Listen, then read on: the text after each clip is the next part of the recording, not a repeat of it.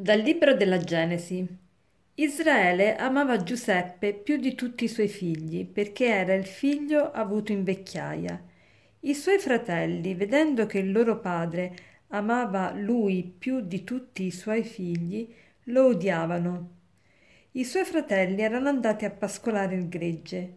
Israele disse a Giuseppe: Sai che i tuoi fratelli sono al pascolo? Vieni, ti voglio mandare da loro. Giuseppe andò in cerca dei suoi fratelli e li trovò. Essi lo videro da lontano e prima che giungesse vicino a loro complottarono contro di lui per farlo morire. Si dissero l'un l'altro, eccolo, è arrivato il Signore dei sogni, orsù uccidiamolo.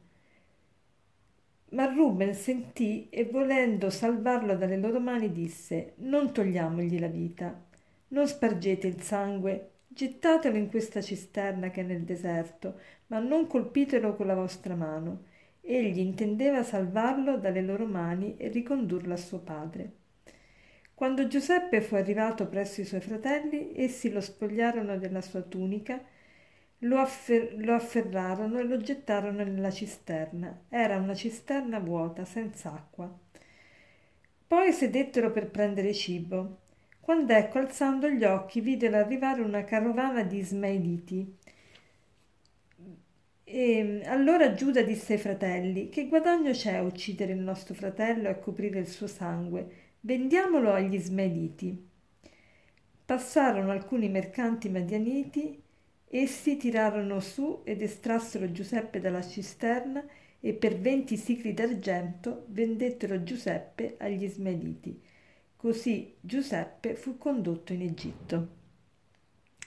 Oggi ho mm, pensato di leggervi la prima lettura della, della messa che è dedicata alla storia di Giuseppe, non Giuseppe ovviamente lo sposo di Maria, ma Giuseppe il figlio di Giacobbe, uno dei patriarchi. È una storia molto interessante perché è una storia che rispecchia quello che succede molto spesso nelle famiglie cioè l'invidia tra i fratelli.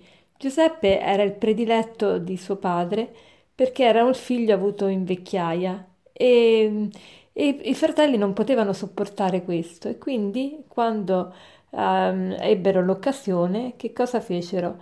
Lo, lo, eh, lo, pensarono di venderlo a una carovana di smeliti e di guadagnarci dei soldi e infatti così hanno fatto e però questo gesto, che in sé è negativo e cattivo, Dio ha saputo trasformarlo in qualcosa di positivo, in qualcosa di bene per la vita non solo di Giuseppe, ma per la vita di tutto il popolo di Israele, perché Giuseppe infatti finisce con, alla corte del, del faraone e, e quando ci sarà la carestia in Palestina e quindi i fratelli suoi si recano in Egitto per avere eh, da mangiare, ecco che non riconoscono il fratello Giuseppe che intanto ha fatto carriera presso il faraone e quindi è diventato famoso. E quindi Giuseppe diventa, eh, benefic- cioè riesce a, a far arrivare tutto, eh, tutta la sua famiglia e poi tanti altri in Egitto, eh, tanti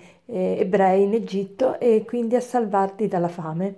E quindi questo ci fa capire diverse cose. Innanzitutto come Dio è capace di trasformare una situazione di negatività in qualcosa di positivo.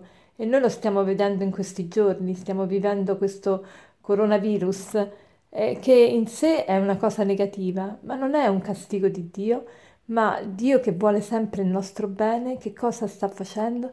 Sta cercando di condurre questa cosa che è negativa, di, da cui ci dobbiamo difendere, per questo dobbiamo cercare di essere molto ligi a osservare quanto ci viene detto e non solo, anche a pregare per tutti i medici, gli scienziati, a fare tutto il possibile per combattere questo virus, però Dio è capace di, di, trasformare questa situazione così negativa, così di sofferenza, sofferenze di tutti i tipi, fisiche, morali, spirituali, materiali e, e psicologiche, eppure Dio la sa trasformare, la può trasformare, ovviamente con il nostro concorso.